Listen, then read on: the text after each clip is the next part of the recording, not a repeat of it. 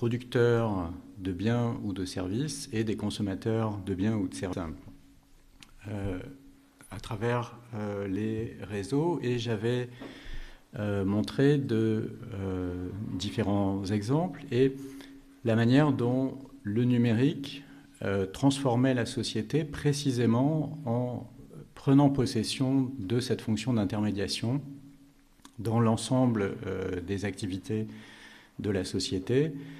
Euh, j'avais mentionné plus particulièrement euh, la presse, parce que la presse joue un rôle absolument fondamental, mais les, les, exemples qu'on voit beaucoup, c'est évidemment la, la vente, les, les, transports, les taxis, la location, etc. Et donc c'est véritablement par l'intermédiation, euh, en s'appropriant l'intermédiation, que le numérique euh, transforme la société. Mais c'est aussi euh, grâce à l'intermédiation que le numérique devient aussi puissant. On le, voit puisque les, par exemple, on peut, prendre ce critère-là, mais les premières capitalisations boursières aujourd'hui euh, sont des acteurs fondamentaux de l'intermédiation, donc des capitalisations dont certaines dépassent euh, aujourd'hui, dont plusieurs d'entre elles dépassent euh, le millier de milliards de dollars, donc des chiffres absolument astronomiques, et qui jouent des rôles vraiment fondamentaux dans la société. Alors, j'avais mentionné, si, je rappelle ça, c'est euh, que le rôle des algorithmes dans cette intermédiation est, évidemment euh, fondamental, et j'avais mentionné quelques exemples d'algorithmes, celui du PageRank, donc qui euh, classe, qui, donne une fonction d'internement extrêmement complexe, et puis j'avais mentionné aussi l'algorithme des acceptations différé euh, qui est utilisé dans les appareillements sociaux, en particulier les appareillements entre élèves et école, et qui, euh, est un algorithme qui, date des années 60, euh, qui a conduit quelques économistes au prix Nobel, et qui est à la base de Parcoursup en particulier. Donc, ces nouvelles fonctions de la société sont fondamentalement des fonctions algorithmiques et les acteurs euh, qui, en sont, euh, qui, les ont en charge, les, sociétés qui construisent ces plateformes d'intermédiation, sont des acteurs absolument fondamentaux. Alors j'en voudrais pour preuve euh, la participation de Mark Zuckerberg la semaine dernière à la conférence de sécurité, la conférence sur la sécurité de Munich, une conférence annuelle euh, qui euh, cette année avait un thème euh, extrêmement intéressant, Westlessness, donc la, la, chute de l'influence de l'Occident, à la fois hors de ses frontières, donc le rapport de force entre les puissances occidentales et le reste du monde, évoluant en faveur d'autres puissances que les puissances occidentales, de tout point de vue, à la fois euh, dans le rapport de force économique ou militaire, mais également dans la capacité d'influence, euh, d'influence idéologique, de propagande et euh, la, réception des valeurs de l'Occident, je mets valeurs entre guillemets, des valeurs de liberté, entre autres, et liberté sous toutes ses formes. Mais également à l'intérieur, puisque à l'intérieur du monde occidental, on voit euh, également dans, le, dans les débats, mais aussi dans le résultat des élections, une perte d'influence, une perte de, solidité euh, de ces valeurs qui sont euh, petit à petit de plus en plus remises en cause. Et alors, pourquoi, pourquoi Facebook est important dans ce débat? C'est intéressant quand on va sur la...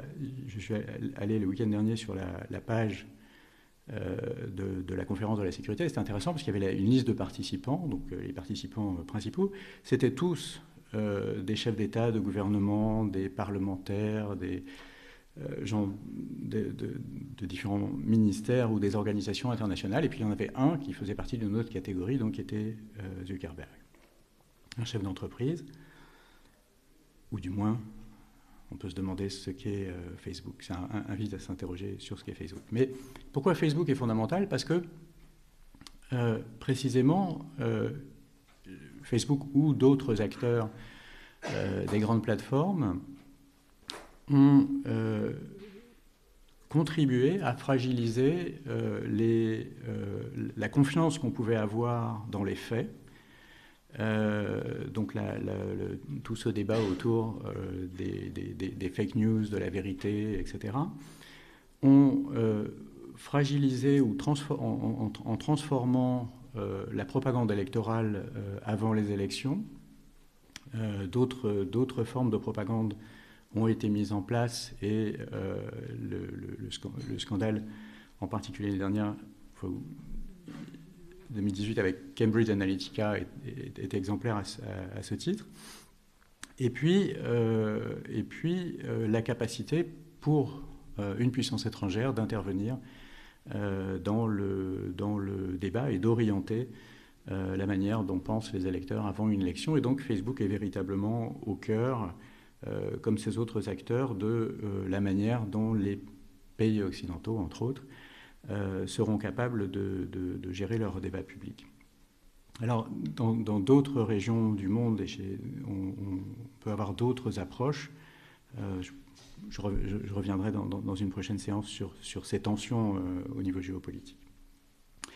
Alors, mon point, il est essentiellement de comprendre, de, répondre à cette question, pourquoi le numérique s'empare de nos sociétés, pourquoi on, assiste à cette croissance euh, de la capacité de récolte de données, de traitement algorithmique, et de manière générale de faire l'hypothèse que euh, les technologies d'information, le numérique est toujours euh, quelque chose en lien avec la complexité du monde sur lequel il se développe et auquel il contribue également.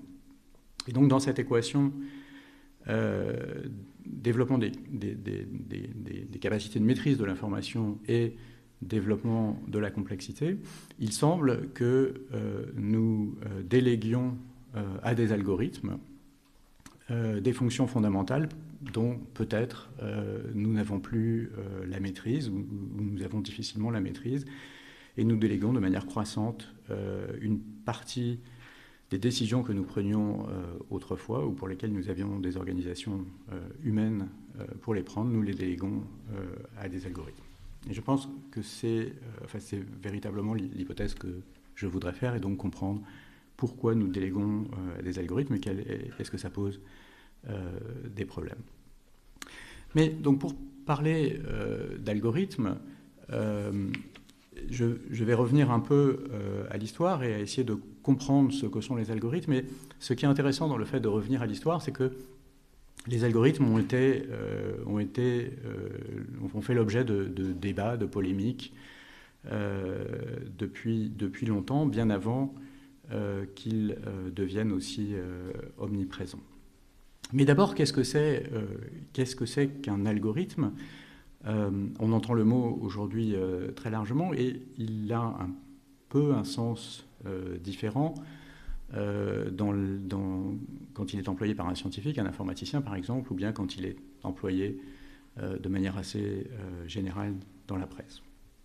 D'un point de vue technique, un algorithme, c'est une procédure mathématique qui essentiellement prend un, nombre ou une série de nombres en entrée, qui opère un calcul mathématique sur, euh, sur ces entrées, qui peut euh, être un, calcul itératif, et puis qui s'arrête avec, en, produisant une, sortie qui est également un nombre.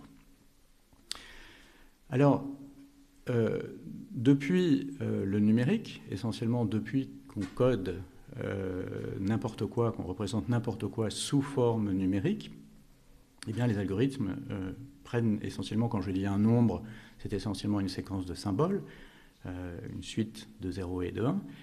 Euh, et donc n'importe quoi peut e-, être représenté sous forme d'une suite de 0 et de 1, et donc traité comme un algorithme dont, pour un objet qui autrefois était mathématique et qui aujourd'hui n'est plus mathématique. Et donc ce qui se passe, c'est qu'on va avoir des techniques de représentation, de codage. Euh, donc on va euh, coder n'importe quoi, du son, de l'image, des projets architecturaux, etc., de manière numérique, donc il y, a une, opération de codage. L'algorithme, lui, part de la représentation numérique, produit en sortie une représentation numérique, et cette représentation numérique en sortie est décodée euh, pour euh, retrouver l'objet auquel, euh, auquel on s'intéresse. Donc c'est en fait, et on peut décrire la, grammaire des algorithmes de manière assez simple, être, être, itéré, répété, comme ça de manière assez longue. Alors, se pose tout de suite la question, quel est le rapport entre un algorithme et les opérations que peuvent euh, que euh, peut faire le cerveau humain, quel est le rapport entre ce qu'on peut euh, calculer et la pensée.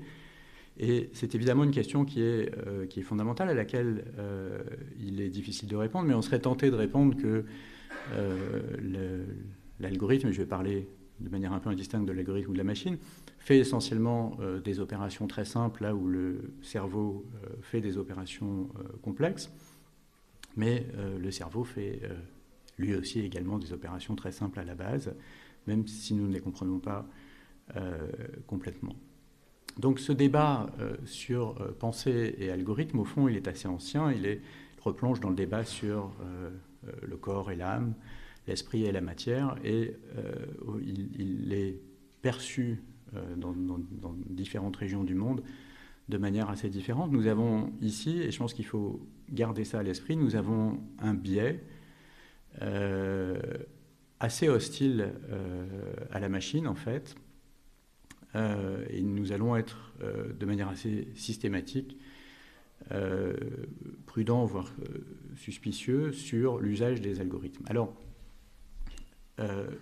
on sait faire beaucoup de choses avec les algorithmes aujourd'hui, et, donc est-il légitime d'avoir des algorithmes qui remplacent par exemple des juges est-ce qu'un jugement euh, au tribunal peut être prononcé par un algorithme? Est-ce qu'un algorithme peut euh, décider, dans le cadre d'activités de sécurité ou de défense, de la mort de quelqu'un? Donc, est-ce qu'on peut avoir des algorithmes tueurs? Donc, il y a énormément de, questions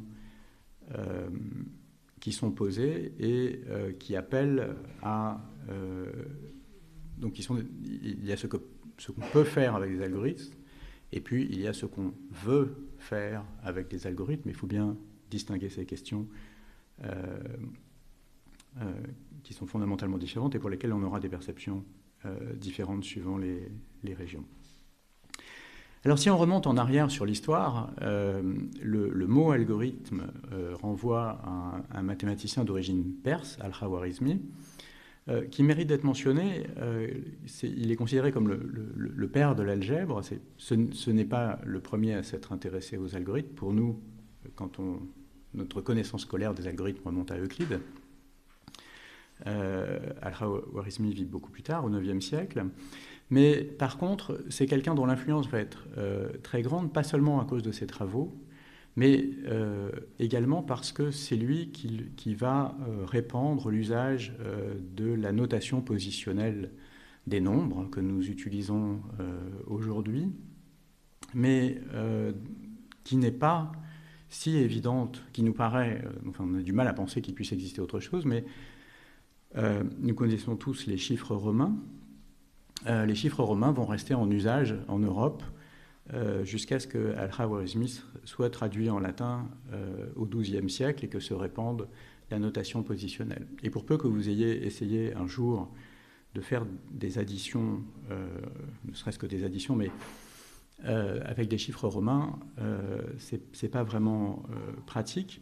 Et on voit à quel point ces questions de notation vont jouer un rôle important et elles sont fondamentales dans ce, que, va devenir l'informatique et donc la représentation euh, des objets qu'on veut euh, manipuler.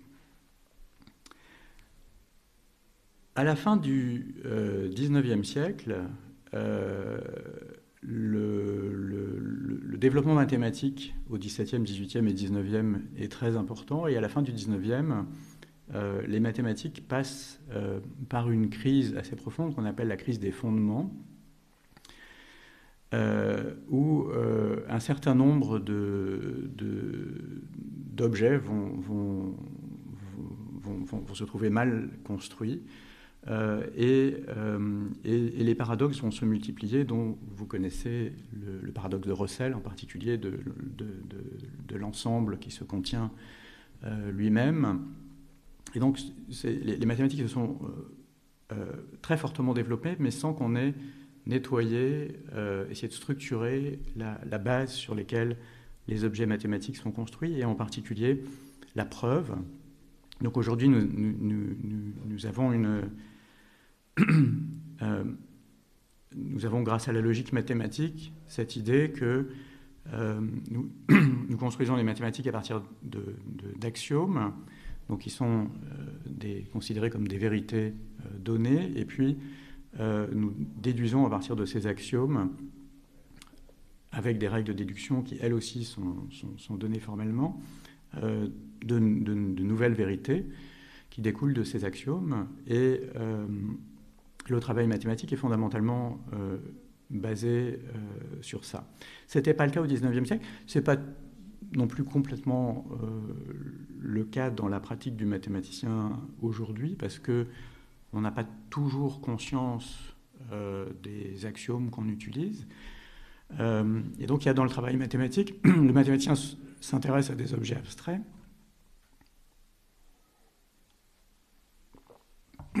Mais son travail lui, est, euh, langagier dans, la langue courante. Et euh, la notion euh, de preuve, elle est, elle, n'est pas toujours formalisée.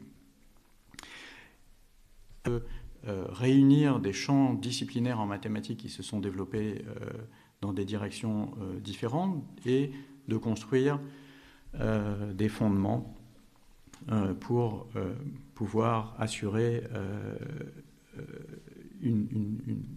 avoir une vérité mathématique qui est garantie. Et on va trouver trois écoles qui, sont, qui, se développent au tournant du siècle et qui, sont intéressantes parce que d'une certaine manière, elles reflètent, il s'agit de mathématiques, mais elles reflètent des questionnements qu'on peut avoir sur la société d'aujourd'hui. Il y a une école euh, qui est euh, portée en particulier par Frege et, Russell, euh, le logicisme, dont l'idée est qu'on devrait décrire de manière extrêmement précise, sous forme axiomatique, l'ensemble des objets du discours mathématique. Et, c'est une école qui va rentrer dans une difficulté majeure, qui est que la quantité d'axiomes euh, qui décrivent, euh, qu'ils proposent, devient extrêmement complexe, extrêmement difficile à, manipuler, extrêmement difficile euh, à, vérifier également. Donc le, fait que ces axiomes ne soient pas contradictoires. Mais c'est une approche extrêmement formelle, c'est parce que l'approche du juriste qui envisagerait l'ensemble des cas possibles. Une approche radicalement euh, différente euh, est celle portée par Brouwer de, l'intuitionnisme qui euh, propose de réduire les mathématiques aux objets dont on a l'intuition et de rejeter à la fois une, bonne partie des structures infinies qu'on ne sait pas définir de manière finie, et puis dans le domaine de la preuve de rejeter le tiers exclu.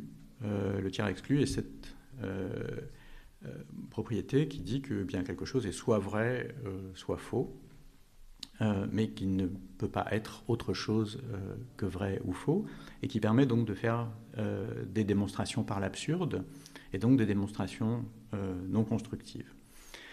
L'intuitionnisme aurait une, donc après, et en particulier dans la capacité de construire, de construire des preuves et de lier euh, le code, les programmes, les algorithmes à euh, des démonstrations euh, mathématiques et donc d'unifier en fait les, mathématiques et ce que deviendra le, code, donc l'automatisation du discours mathématique.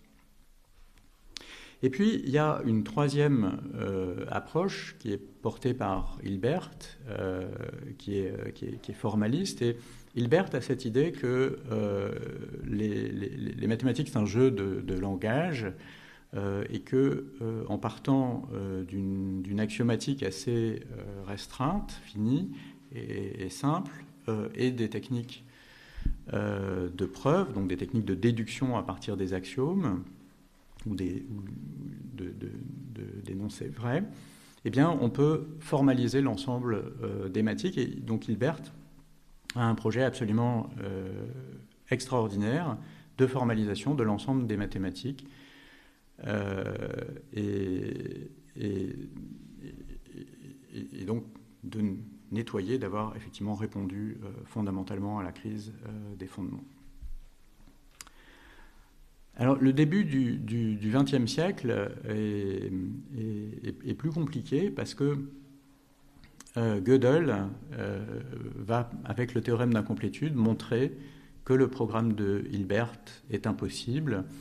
Et donc, en gros, ce que euh, Gödel montre dans le théorème d'incomplétude, c'est que si euh, on, prend une, partie des mathématiques, euh, même simple, mais qui contient suffisamment d'arithmétique pour pouvoir faire des choses, eh bien, on ne peut pas avoir une axiomatique à partir de laquelle, une axiomatique finie à partir de laquelle on pourrait à la, démontrer euh, que n'importe quel énoncé est soit vrai, soit faux.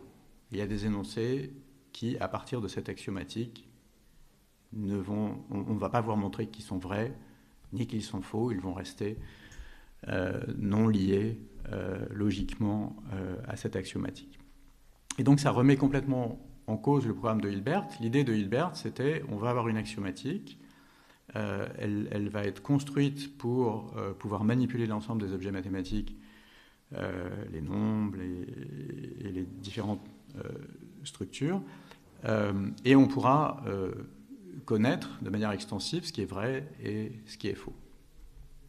Donc ce que montre Gödel, c'est que si on part d'une telle axiomatique, eh bien on ne peut pas faire ça, on n'arrive pas avec un ensemble d'axiomes à définir l'ensemble de ce qui va être déterminé, ce qui va être vrai et faux. Euh, et, donc ça ouvre, ça ouvre un champ euh, énorme avec cette impossibilité en fait euh, de, formaliser les mathématiques comme, comme Hilbert voulait le faire. Alors l'idée du calcul se pose à la même époque. Elle est en particulier posée par Turing, mais également par Gödel. L'idée du, calcul est, extrêmement surprenante en fait. Euh, euh, typiquement, ce que va se demander euh, Turing, c'est qu'est-ce que ça veut dire calculer? Et donc, c'est une idée un peu absurde en fait, parce que tout le monde calcule, les mathématiciens, les physiciens, les ingénieurs.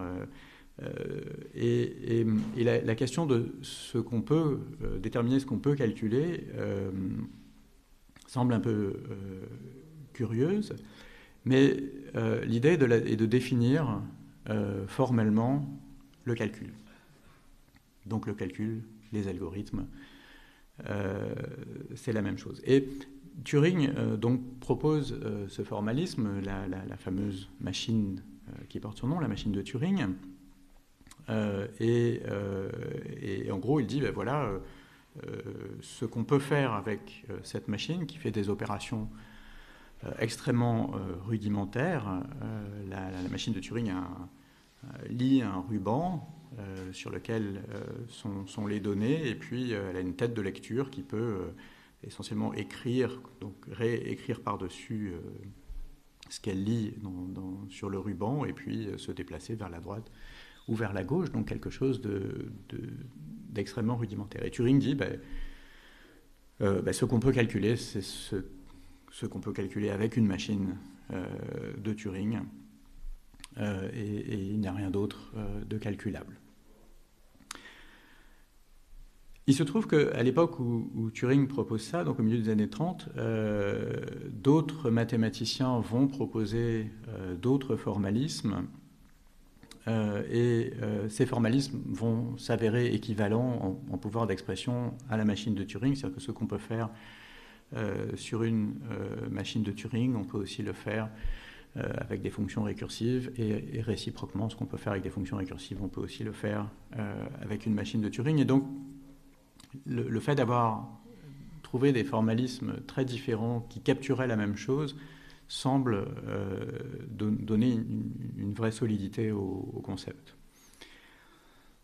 Alors, c'est associé à la thèse de, qui dit thèse de Church-Turing, qui, est une thèse, euh, au fond, assez curieuse, qui dit, en gros, que ce qu'on sait calculer, c'est-à-dire que ce qu'un cerveau humain euh, sait calculer, donc un cerveau humain abstrait qui aurait euh, euh, un temps, non limité, une capacité de mémoire non limitée, mais en gros ce que nous savons calculer, les humains, eh c'est ce qu'on peut calculer sur une machine de Turing. Alors, c'est une thèse, on ne peut pas le démontrer parce qu'on ne sait pas ce que le cerveau humain peut, peut calculer plus tard que euh, ce qui est calculable, eh c'est ce qui est calculable sur euh, de, tels formalismes. Alors s'il y a des choses qui sont calculables, euh, eh bien, il y en a qui ne sont pas calculables. et donc c'est vraiment lié à, ces résultats négatifs de cette époque, comme le théorème d'incomplétude.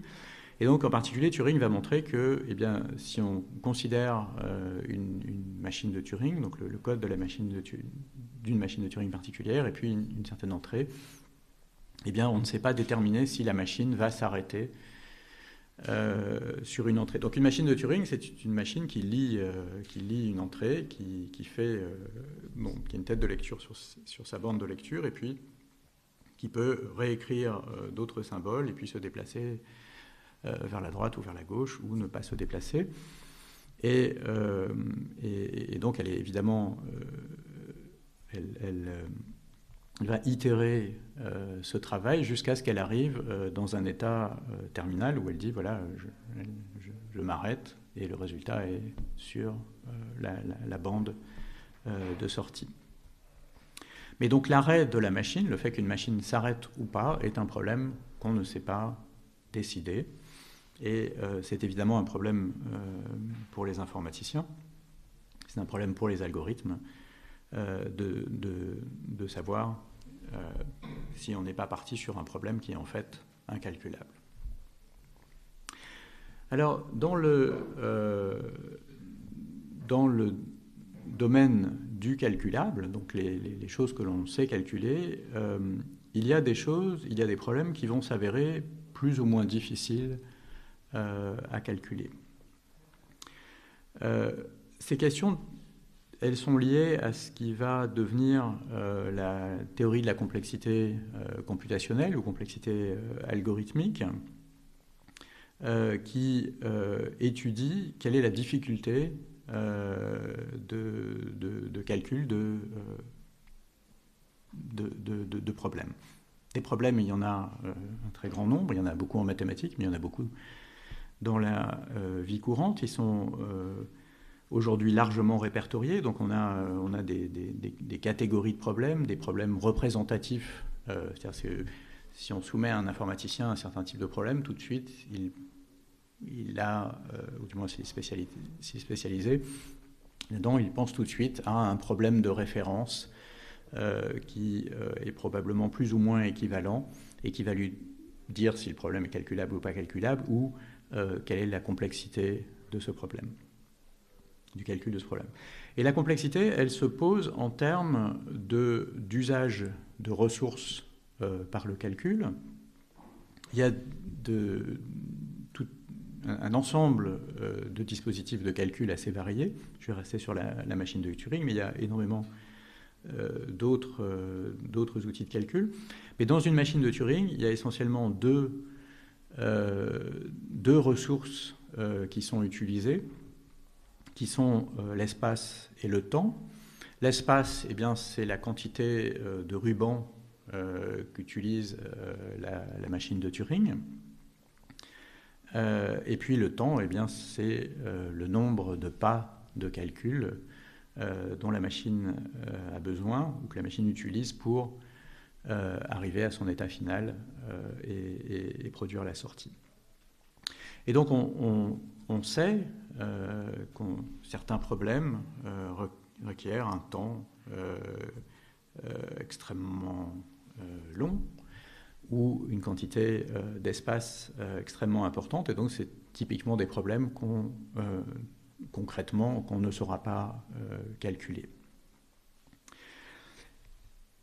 Il y a autour de ces questions énormément de problèmes ouverts.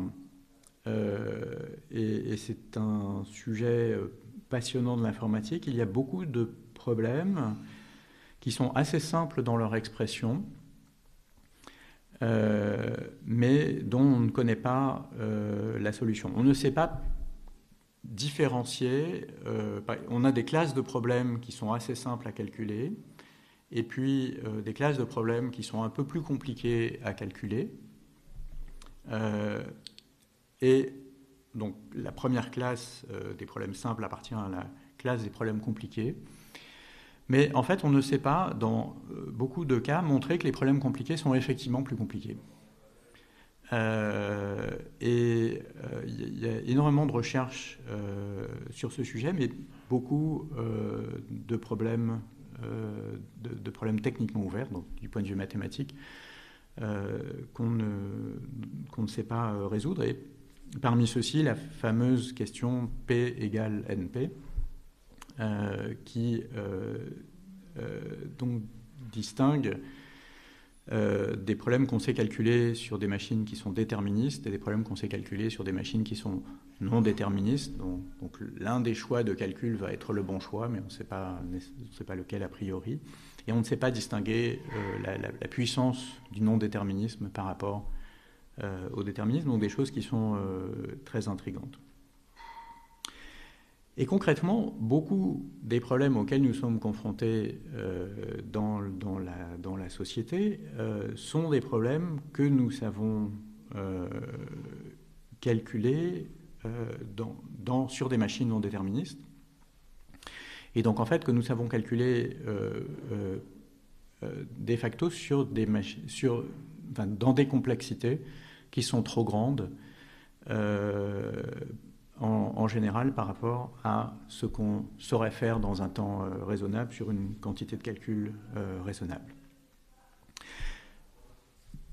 Alors, devant euh, toutes ces difficultés, ce qui est incalculable, ce qui est trop complexe pour être calculé, il y a en fait beaucoup de solutions et on, on s'en doute puisque la pénétration du numérique ne serait pas ce qu'elle est euh, sans ces solutions. Et dans ces solutions, euh, euh, il y a par exemple les, algorithmes approximés qui vont calculer une solution qui est raisonnable, mais qui n'est pas la meilleure, mais qui s'approche de manière satisfaisante de, la solution, exacte ou, de la meilleure solutions et qui sont euh, très très largement, euh, très, très largement utilisées.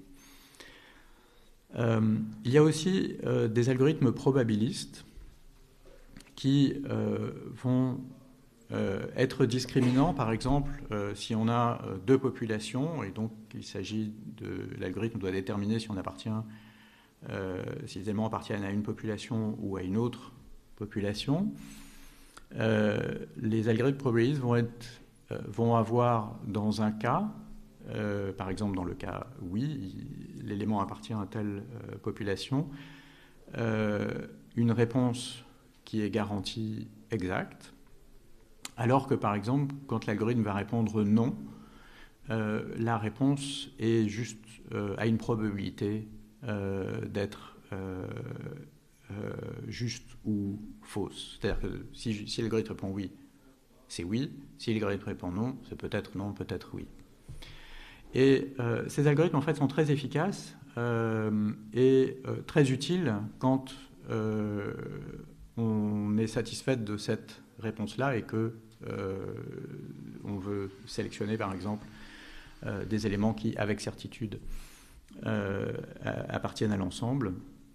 On peut aussi inverser la technique et sélectionner les éléments qui n'appartiennent pas à l'ensemble. donc, il y a de très, très, nombreux, très nombreuses approches qui permettent en fait de de ne pas avoir une, réponse qui est euh, optimale, mais, euh, mais qui marche bien.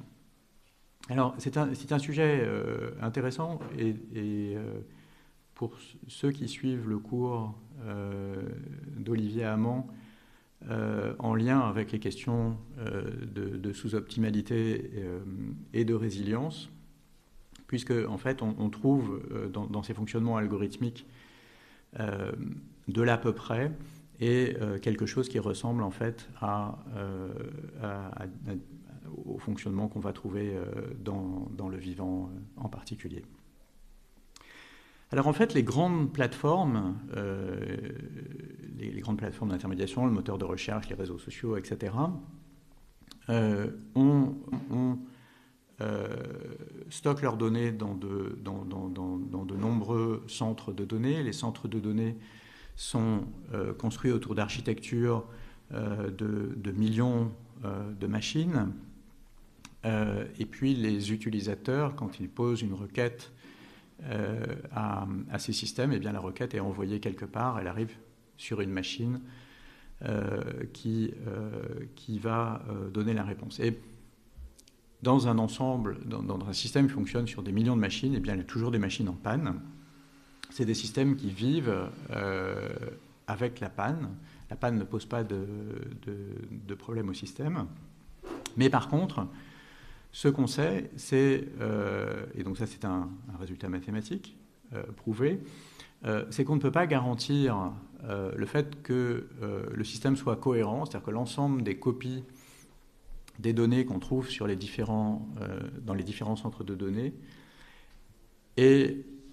soient, soit cohérentes, donc soient les mêmes, et que euh, les, utilisateurs aient une disponibilité euh, immédiate, euh, donc une réponse immédiate à la requête, eh bien on ne sait pas garantir.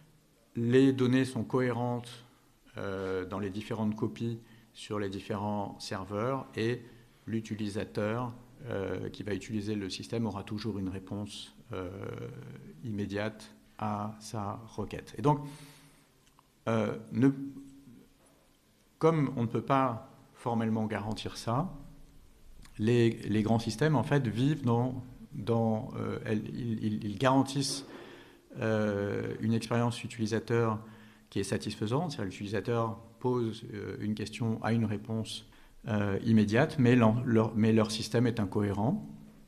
Donc ils, ils acceptent euh, en interne sur les différentes copies, euh, qu'ils ont des données, des incohérences qui sont euh, corrigées petit à petit. Et là aussi, on trouve en fait un fonctionnement sous-optimal.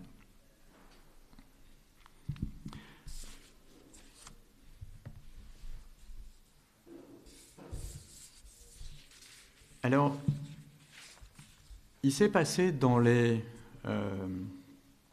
j'ai refait ce point, euh, point d'histoire euh, sur euh, la crise des fondements des mathématiques et l'émergence, donc qui conduit à l'émergence de la logique mathématique, au fait de formaliser pour une part la pratique du, du, mathématicien, donc en tout cas éviter les, les paradoxes et puis qui aboutit à la question de savoir ce qu'on sait formaliser, donc ce qu'on sait calculer aux limites, euh, aux limites du calcul, à la complexité, et donc à des résultats qui sont euh, euh, sérieusement négatifs. Dans mes études d'informatique en France, et, et, dans un contexte très théorique, j'ai fait beaucoup de choses euh, autour de ça des, limites euh, formelles. Euh, et il y a une école française qui est assez forte dans ces domaines.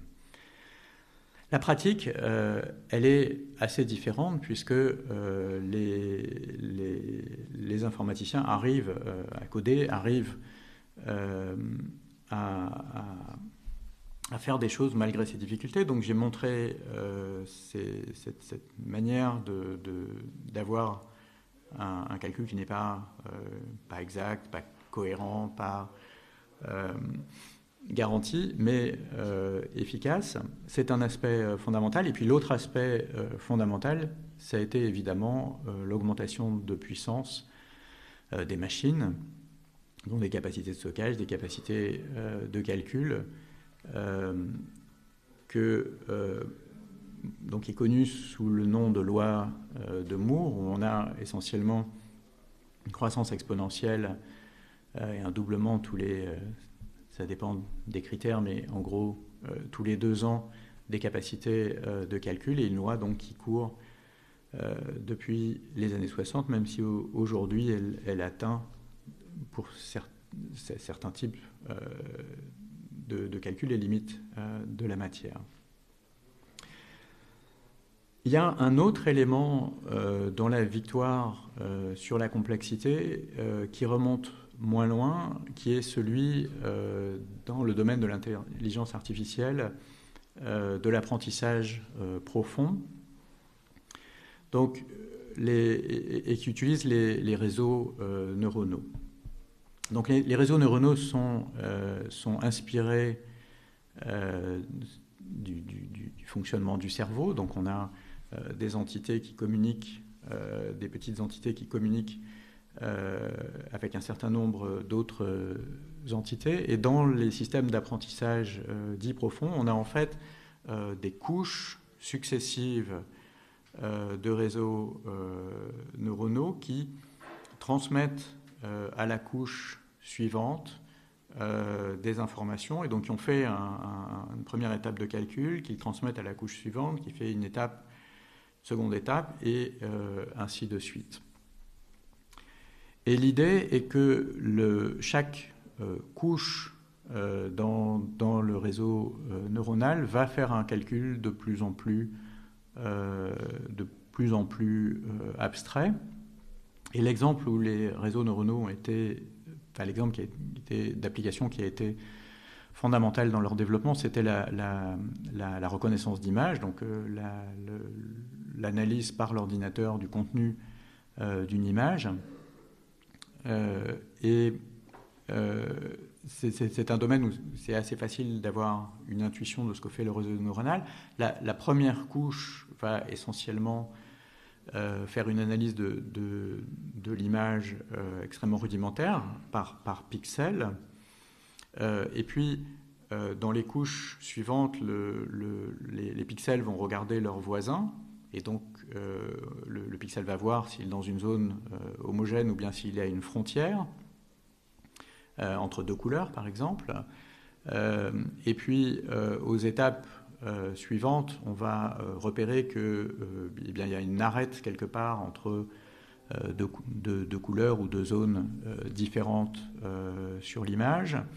Et puis petit à petit, le système va abstraire des éléments euh, de, plus en plus euh, globaux. Donc euh, on va reconnaître un, objet par l'ensemble de ses arêtes et puis petit à petit sa, géométrie et des, propriétés, différentes propriétés qui vont permettre de reconnaître quel est, quel est cet objet. Alors, ce qui s'est passé il y a un peu plus d'une dizaine d'années euh, et qui a été permis par, véritablement par l'explosion de la capacité de calcul, euh, c'est le fait de, euh, d'avoir laissé la complexité à la machine. Dans, les différentes tentatives qui avaient été faites dans, dans l'histoire de l'intelligence artificielle, euh, l'une des difficultés était liée euh, aux, limites de, calcul des machines. Et donc, ce que les informaticiens avaient fait, c'était d'essayer de décrire un univers complexe et d'apprendre à la machine cet univers complexe. Mais si on prend par exemple la perception visuelle, qui est, un excellent exemple, il y en a plein d'autres, mais celui-là est très intuitif, en fait, quand nous percevons une scène, nous sommes totalement incapable de dire comment nous comprenons cette scène, ça ne se passe pas euh, par le langage, euh, et, nous reconnaissons simplement, nous avons appris euh, depuis notre plus tendre enfance à reconnaître des objets, des, situations, et, sans être capable de, sans avoir conscience de ce que notre cerveau fait pour reconnaître ces situations. Et donc dans les premières tentatives euh, qu'il y a eu de faire, euh, de, faire qu'une machine puisse reconnaître une image, il y a eu un effort humain d'expliquer à la machine ce que l'humain faisait, ce qui euh, était d'une certaine manière réduire la complexité de l'opération à, des opérations qu'on savait verbaliser. Dans l'époque récente, on a laissé les machines s'en débrouiller et apprendre. Euh, et donc on est parti euh, sur des, immenses euh, ensembles de, données avec différentes manières de guider les algorithmes, mais l'idée était que la machine allait prendre une image de chat et on allait lui dire c'est un chat.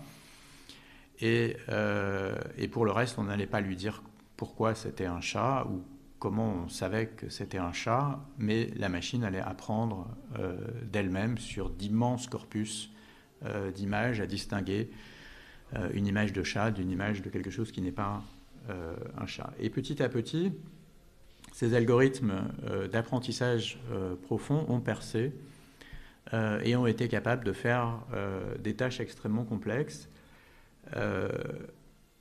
sans qu'on sache, donc sans qu'on ait dit sans qu'on ait essayé de traduire, nous, à la machine, ce qu'il fallait qu'elle fasse.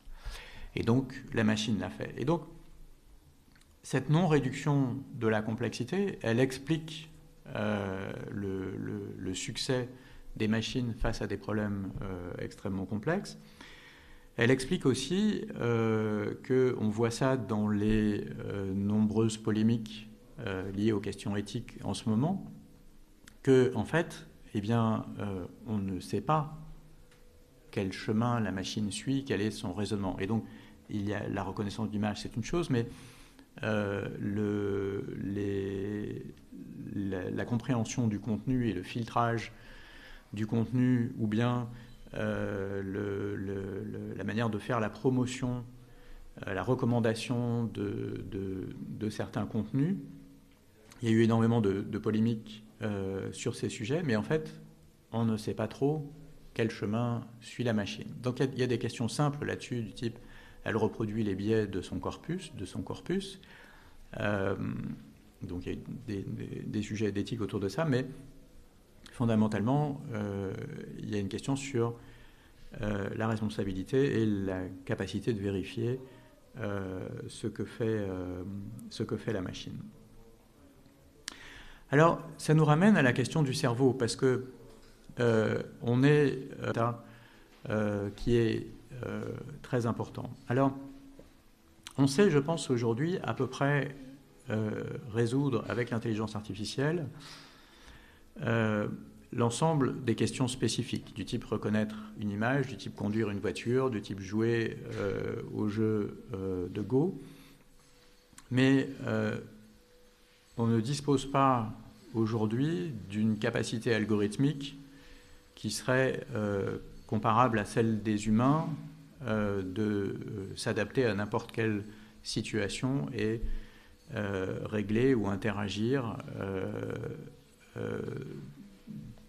dans, un espace de situation qui est celui des, des, vies humaines.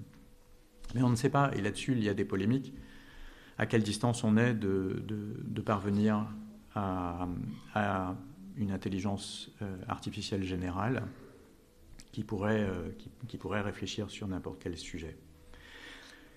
Par contre, on est, euh, encore assez loin de, la, complexité du cerveau. Les, les plus grands programmes, la suite de Google par exemple, fait, fait plusieurs milliards de lignes de code. Donc, à ma connaissance, c'est le plus grand ensemble de code qu'on ait. donc, ces lignes de code correspondent à des opérations complexes au niveau de la machine. Le cerveau, a, euh, cerveau humain de l'ordre de 100 milliards euh, de neurones et, euh, je crois, un million de milliards de connexions synaptiques entre ces neurones, donc des complexités qui restent au niveau de l'architecture plus grandes que celles des machines dont nous disposons aujourd'hui. Alors une autre chose, c'est que certes, la machine bat euh, le champion du monde de Go, mais par contre, elle consomme beaucoup plus d'énergie que euh, le cerveau humain. Le cerveau humain est, tout petit, 2 euh, kilos, et puis je ne me rappelle plus la, consommation énergétique, mais c'est presque, c'est très peu. Et donc ça, on ne sait pas faire aujourd'hui. Ça ne dit pas qu'une machine ne sait pas penser, mais euh, il y, a un abîme entre euh, la manière dont on fabrique des machines aujourd'hui et ce que le cerveau humain sait faire. Ça ouvre sur euh, de nouvelles architectures, donc le fait de, j'y reviendrai dans une séance prochaine, le fait de coder dans le vivant, donc d'utiliser aussi le, vivant comme machine, ou, ou de, descendre plus bas dans euh, la matière et euh, d'utiliser la, physique quantique et euh, les machines quantiques. Ça nous amène à la question de la singularité, ce moment où la machine dépasse les capacités humaines et qui est, une question au fond intrigante dont la science-fiction s'est évidemment emparée. Euh, pour intervenir dans, un lieu qui, qui, porte sur l'Anthropocène, très clairement, euh, peut évidemment s'interroger sur euh, ce qu'une machine intelligente devrait faire en regard à la situation de l'humanité aujourd'hui sur la Terre si une telle machine voyait le jour beaucoup de, beaucoup de, questions éthiques et puis euh, une question qui est liée au rapport que nous avons avec les machines. Et j'aurais tendance à penser que nous allons évoluer dans un monde de collaboration avec les machines, où nous ne distinguerons plus euh, de manière nette euh, ce qui est du ressort de la pensée humaine et euh, ce qui est du ressort de la machine. De plus en plus de machines s'appuient. nous utilisons, nous les humains, nous utilisons des machines, mais les machines aussi utilisent des humains dans une, dans, un capacité, dans une capacité de travail collectif. Les CAPTCHA que vous utilisez pour démontrer que vous n'êtes pas un robot euh, pour accéder à des sites euh, sont beaucoup utilisés euh, pour la reconnaissance des programmes de machines qui exploitent du travail humain, du travail cérébral humain pour achever leur, leur, travail qui est de reconnaître, reconnaître des images. Et donc on va avoir de plus en plus cette coopération entre euh, machine euh, et, cerveau humain. Il y a une question d'acceptabilité et puis euh, il y a des questions de, choix de ce que là où nous, nous, devrions laisser des machines et là où nous préférons garder la main et euh, ne pas laisser les, algorithmes rentrer dans la, dans la décision. Alors, je crois personnellement qu'il euh, y a quelque chose d'assez fondamental dans cette question d'acceptabilité euh, de la machine et il y a quelque chose qui touche au rapport à la nature et, donc dans ce triangle entre les humains, la nature et les machines, comment nous positionnons-nous nous positionnons par rapport à la nature et par rapport aux machines? Et je crois qu'il y a quelque chose de similaire. Et on voit euh, dans, euh, en particulier au, Japon, où euh, les humains, aussi prisonniers de la modernité que soit le Japon, les humains se perçoivent comme faisant partie de la nature.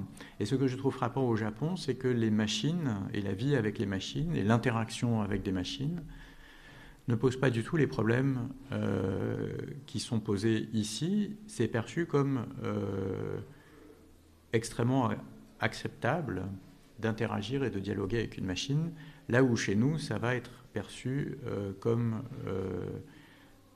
quelque chose à, rejeter. Donc je crois qu'il y a quelque chose d'assez fondamental dans la manière dont on se positionne par rapport à l'environnement global et euh, la manière dont nous acceptons euh, les machines.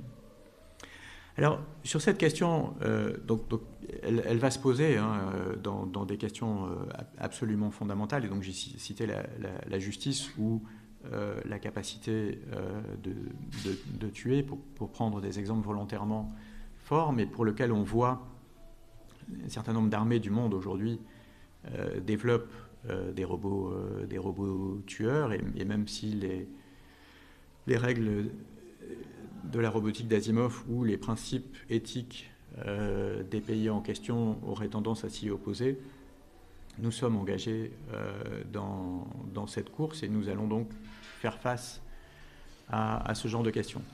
L'Estonie a, a, adopté des, des, juges, je, crois je ne suis pas 100% sûr, je crois qu'ils sont en place euh, aujourd'hui des, juges, des jugements algorithmiques euh, pour des euh, conflits mineurs. et on, peut imaginer effectivement sur la, capacité d'une machine à accepter, à, accéder à la jurisprudence d'une manière qu'un humain aurait beaucoup plus de mal à faire. Euh, on, peut imaginer en quoi la machine euh, peut être utile. Il y a tout un tas de traitements aujourd'hui, euh, les, les prêts bancaires, mais sans doute aussi l'obtention des visas pour voyager, etc., qui sont pour une bonne part traités de manière algorithmique. Alors sur cette question d'acceptabilité, je voudrais revenir à un, élément d'histoire qui n'est pas très ancien, qui remonte aux années 70. Euh, mais qui est frappant parce qu'il paraît très étrange. Euh, dans les années 70, le, il y a un, théorème qui a été démontré, euh, qui s'appelle le théorème des quatre couleurs, qui est un, qui est un, énoncé extrêmement simple. C'est un théorème de, cartographe. les cartographes, depuis, je ne sais, depuis très longtemps, avaient repéré que euh, si on voulait colorier une carte euh, de telle manière à ce que deux pays euh, ayant une frontière commune n'aient pas la même couleur, eh bien quatre couleurs, les mathématiciens se sont plongés. Et il y a toute une histoire absolument fascinante des démonstrations du théorème des quatre couleurs, toutes plus fausses les unes que les autres. en fait, c'est un, un, énoncé qui est aussi simple que, euh, ça, que, la, problématique du point de vue mathématique est, euh, est, compliquée. Euh, et ce théorème a finalement été prouvé, démontré au milieu des années 70. Et en fait, c'est quelque chose de très combinatoire, avec des, des, analyses de, cas particuliers à n'en plus finir. Et euh, cette preuve, dans les années 70, a fait appel à un programme euh, qui a énoncé euh, tout, un cas, tout, un ensemble de cas possibles et vérifié que quatre couleurs suffisaient dans tous ces cas-là. Et ça a suscité une polémique chez les mathématiciens parce que un, énoncé mathématique était démontré à partir du moment où un mathématicien, un humain donc, avait euh, écrit la preuve, et puis euh, à partir du moment où ses collègues avaient lu euh, la preuve, et on ne peut pas dire qu'ils avaient formellement garanti que le résultat était correct, mais en tout cas, ils n'avaient pas vu, vu d'erreur dans la preuve. Mais en aucun cas, il était acceptable qu'une machine ait fait une partie du travail, bien que les mathématiciens pouvaient lire le code euh, et euh, le travail qu'avait fait euh, la machine. Et cette polémique a, a duré longtemps, mais elle est intéressante parce que pour nous, elle paraît, elle paraît aujourd'hui assez distante parce que ça paraît tout à fait légitime. Plus personne ne trouve illégitime le fait qu'une partie de la démonstration soit faite par une machine, d'une part, et de surcroît, en particulier pour le théorème des quatre couleurs, il a été aujourd'hui démontré intégralement par une machine, dans son intégralité, et avec une démonstration qui est certifiée, euh, et donc il n'est pas correct parce que euh, des collègues mathématiciens ont relu la preuve et n'ont pas trouvé d'erreur, mais qui est correct, qui est prouvé correct euh, par, une preuve de preuve. Et donc, on, voit, euh, on, voit à quel point euh, ces questions d'acceptabilité peuvent varier. Aujourd'hui, on est très content d'avoir une preuve intégralement informatisée et, prouvée correcte de, ce théorème, plutôt qu'une preuve qui utilise moitié humain, moitié machine. Donc on va très certainement voir une acceptabilité croissante de décisions dans le domaine médical, éducatif, social, justice, police, euh, etc., qui sont euh, faites euh, par des machines.